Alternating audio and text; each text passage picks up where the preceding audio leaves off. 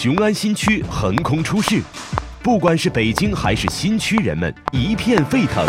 虽然炒房禁令让雄安从抢房热潮中退去，而平静之后，此时正孕育着即将到来的落实之潮。有人预测，这即将是下一个深圳，下一个浦东；也有人预测，几年之后是众多扑街的特区之一，一如当年的海南。究竟是一个新的辉煌，还是一时之热？从海南一路走来的冯叔，究竟如何看雄安？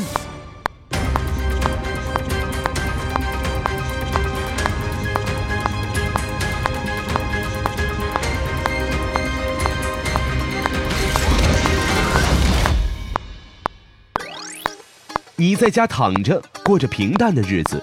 突然有一天，有人在你头顶上画个圈儿，你一下成了百万富翁、千万富翁，一下从农村人变成了大城市的人。这个故事告诉我们，一个人的命运既要靠自己奋斗，也要考虑历史进程。你头顶上被画圈了吗？雄安这个新区的开发呢，引起了大家特别多的一个关注。实际上，这个雄安新区呢。它提供了另一种城市发展的模式，这个模式到底是什么呢？因为现在有很多啊，呃，他们的一些规划的细节、产业的细节，包括一些项目的细节，其实我们不知道。我们现在只听到了一些故事，但这一波的故事呢，实际上和早先一些二线城市的城市化的发展的故事，和再早先包括海南的故事呢。逻辑上是相同的，虽然这个故事的人物角色讲法不一样。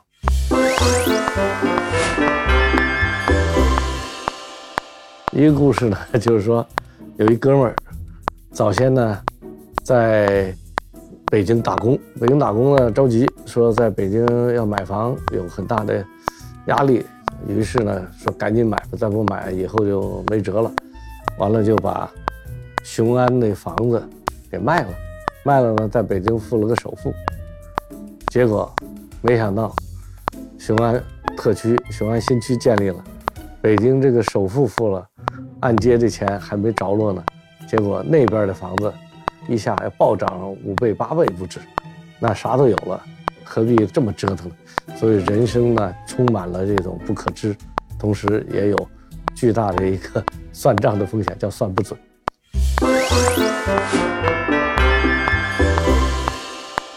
一说要成立这个雄安新区，很多人，特别是包括地方政府，就着急，就觉得呢，一定是地价、房价都会涨，所以的话，好机会来了，招商引资啊，可以卖地啊、修路啊、基础设施啊，甚至是，呃，建新的房子，然后盖新的工厂，啊，这些好事都来了，所以特别高兴。有三个地方都很高兴，一个叫白沟。一个叫高碑店，一个叫定兴，这三个地方呢，结果没划进来。于是，这三个地方领导凑一块儿喝酒，说我们叫白高兴。你看，白沟、高碑店、定兴，所以我们三个就叫做白白高兴，跟我没关系。也就是说，这种好事啊，都落在雄安了，叫白高兴。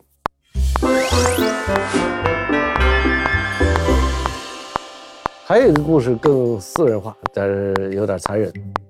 我一小伙呢，找对象了，遇到一困难，就是买不起房，所以最近呢，他又别人给介绍一对象，介绍对象呢什么都好，然后女方呢就给他带回家，让他妈看一下。他妈就知道这个孩子是农村的，但是具体不知道。开门以后，马上就脸色不是特好，然后就说：“你有房吗？”呃，小伙说没有，那你有存款吗？没有。你有车吗？没有。那你啥都没有，你怎么办呢？小伙说，我啥也没有，但我们家在雄县有一栋老房子。哎，这个老太太立即脸就变了，说，哎，孩子，孩子，赶紧进来，外边风大。这个故事呢，就是说，连丈母娘、潜在丈母娘都在算计着房价、地价的涨。这三个故事其实都讲了一个事儿，就是只要你一个地方划新区、建新区，要有城市化的这样一个发展，实际上就会带来地价、房价的上涨。然后通过卖地建房，通过卖地修路，通过卖地完善基础设施，通过卖地让城市发展。但结果呢，产业没进去，地价、房价不断攀升，然后实际上在这里住的人生活成本不断提高。过了一些日子以后，所有人都是望房兴叹、望楼兴叹、望路兴叹，然后就没办法又回去了，又找到别地儿去，三线城市啊，又去折腾。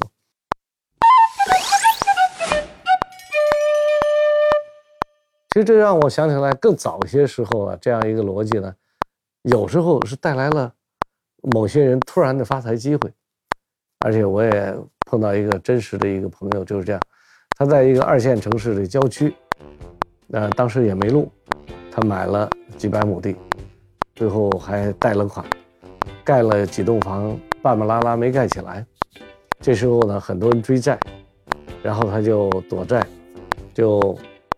不停地跟人借钱躲债，然后在外边藏着，甚至跑到国外躲起来，实在没办法。可是这地呢，债主也不要，为什么不要呢？债主拿这个地以后呢，实际上也不知道该怎么办，而且这个地价呢，显然低于原来的本金加利息，所以债主觉得拿了反而成了事儿了。只有不拿，不停地在追的过程当中，这个事儿还算一个事儿。一旦债主把它拿了，债主也觉得自己亏了，就这么别别扭扭的搁着。没想到，突然过了两年以后，这个地方建新区了，啊，又规划路，又规划城铁，又规划了很多大项目，城市边缘一下扩大了，然后这个地方突然地价涨了几倍，哎，这哥们儿赶紧回来，把这地切了一小块给债主，剩下地又卖了。一下就赚了一两个亿，这个过程当中呢，实在是运气好。但这个运气来源于什么呢？得益于就是摊大饼的城市发展逻辑。这是一个特别呃有意思的一个事情。但再早一点城市化，比如说海南，海南当年呢，实际上刚建省的时候，当时也要发展一些大项目，城市想往外扩，但那个时候呢。比起十年前要悲惨得多，为什么呢？那个时候没钱呢，民营企业也没钱，政府也没钱，国家也没钱，然后在这种情况下呢，就空转。结果呢，很多的土地呢，就一直法律关系在空转，空转不是法律上一有毛病就拧巴了，拧巴以后就你欠我，我欠你，就僵在这儿了。然后海口呢，人口一直没有太增长，到现在其实人口也增长的很少，所以这块地。还在这撂着，然后呢，这种野蛮生长时代的城市化呢，到今天仍然是和一些人物故事和一些土地的纠结缠在一起。前几天呢，有一天早上起来，突然有一个朋友发了一个短信给我，说：“呃，大哥没了，然后的话，请你做一个智商委员会的主任，呃，不要推辞。”这让我想起了这个大哥的一个第一次见大哥的一件事情。这个大哥呢，当时在海南呢风生水起，相当牛啊。结果有人就介绍我去见他，他操一口重庆普通话。我去见他的时候，他坐在一个榻上，然后呢盘腿坐在那儿，然后斜挎一个军挎包，里边放了一本《毛泽东选集》。前面呢铺了一张大地图，然后一进来就在那儿跟我讲，在那儿画了一块图，在桂林洋这个地方画了一块地，画了以后就说这是他的一块地，然后多牛多牛，然后拿画了红线告诉我，哎呀，我当时好羡慕呀，说有这么大一块地，而且我也知道那炒地这块地能炒出好多钱来，结果没想到呢，后来他失败了，然后。卷了一些钱跑南美洲去了，跑南美洲以后一躲二十年，还带了个小妹，好了。结果二十年以后，有一天我又接到一个短信，说我还活着。我当时不知道是谁呀，我说，请问是哪位？他说我是老什么，我是老李啊，这么一个。我一想，哎呦，这是不是那个谁呀？我就打个电话，我说大哥，是你吗？”他说：“是，我还活着，我已经回来了，我要见你。”约了个时间见面呢，他就啪，左手拍了一下，说：“这是护照。”啪，右手又拍了一下，这是身份证。我说：“这啥意思？”他说：“我现在是好人，我合法回来的，我这个身份都是重新办过的，是合法的，没问题，所以你不用害怕。”然后又指了边上的人，这都是政府的人，他们是可以给我证明的。我说：“哎，没事可以啊。”我说：“都是你这身份，你要不合法，你也不敢回来，也不能坐这儿。”然后他说：“好。”然后我们就开始聊聊聊。他说：“我要翻本我要把我原来桂林洋那块地搞回来。这块地按照现在的价钱值多少多少钱？”后来我就说：“这块地多少钱了？现在？”他一说，我一想，如果把通货膨胀算上去。这块地现在涨价的幅度还抵不上通货膨胀带来的价值变化，也就这块地几乎没变。后来我想，为什么这块涨不上来呢？因为海口摊大饼没有劲儿，因为海口人口没有增加，另外呢，经济也没有特别的成长，没有一个主导产业特别强势，所以的话也没有聚集效应，也没有辐射效应，所以这个地呢，几乎和原来的状态一样没有动。海南老大哥走了，而海南又命运几何呢？一九八八年建省的海南，似乎注定要经历起起伏伏。前有一九八五年的汽车事件，后有一九八九年的杨浦风波，九十年代初的房地产泡沫经济，以及接踵而至的金融信用危机，使海南陷入困境之中。短短三年，房价增长四倍。带着几万元闯海的个体户，一觉醒来已身价百万；一幢大楼尚未封顶，已转价几十次。但是，缺乏产业支撑、缺乏最终消费需求的房地产热，只能是一场击鼓传花式的游戏。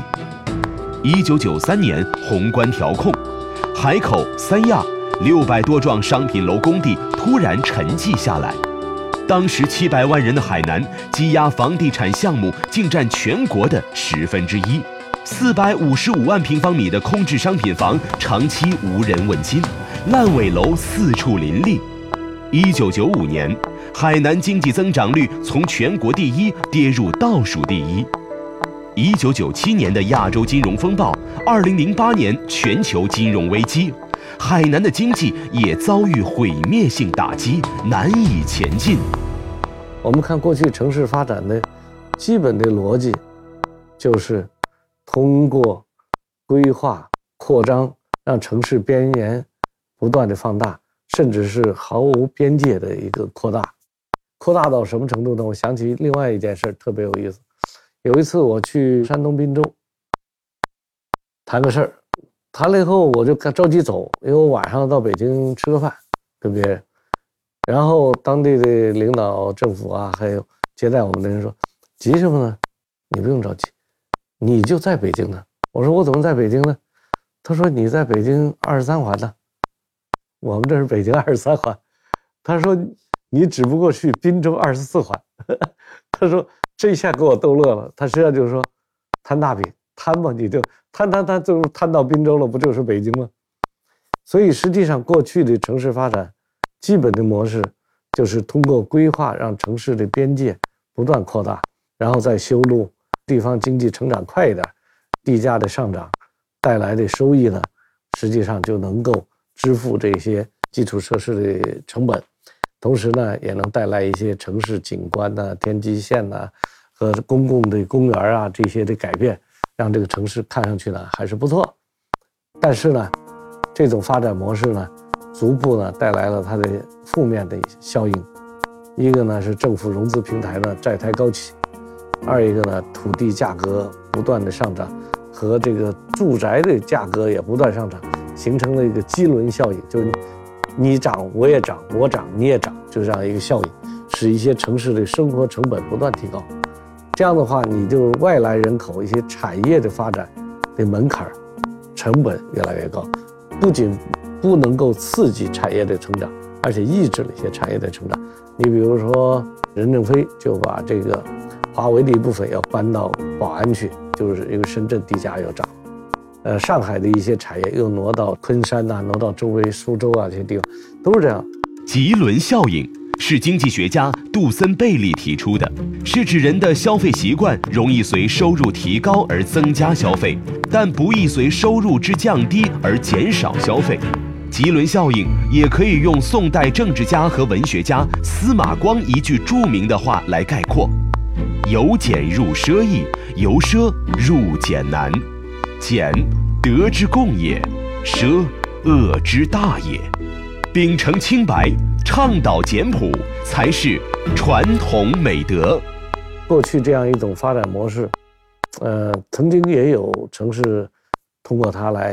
使城市面貌发生很大变化，但是随着经济成长的速度不断的放缓，进入新常态，整个经济在产业方面竞争越来越激烈，而且一些城市的发展也越来越依赖于产业和人口的聚集的时候，他突然发现这种发展模式带来的城市土地房住宅的高成本，这种模式实际上并不是一个最好的选择。所以雄安新区一开始出现，就是要改变这样一个逻辑，改变一个靠房地产开发、卖地带来的一个城市发展的原始资金的积累，从而带动所谓的城市化和经济发展的一个繁荣。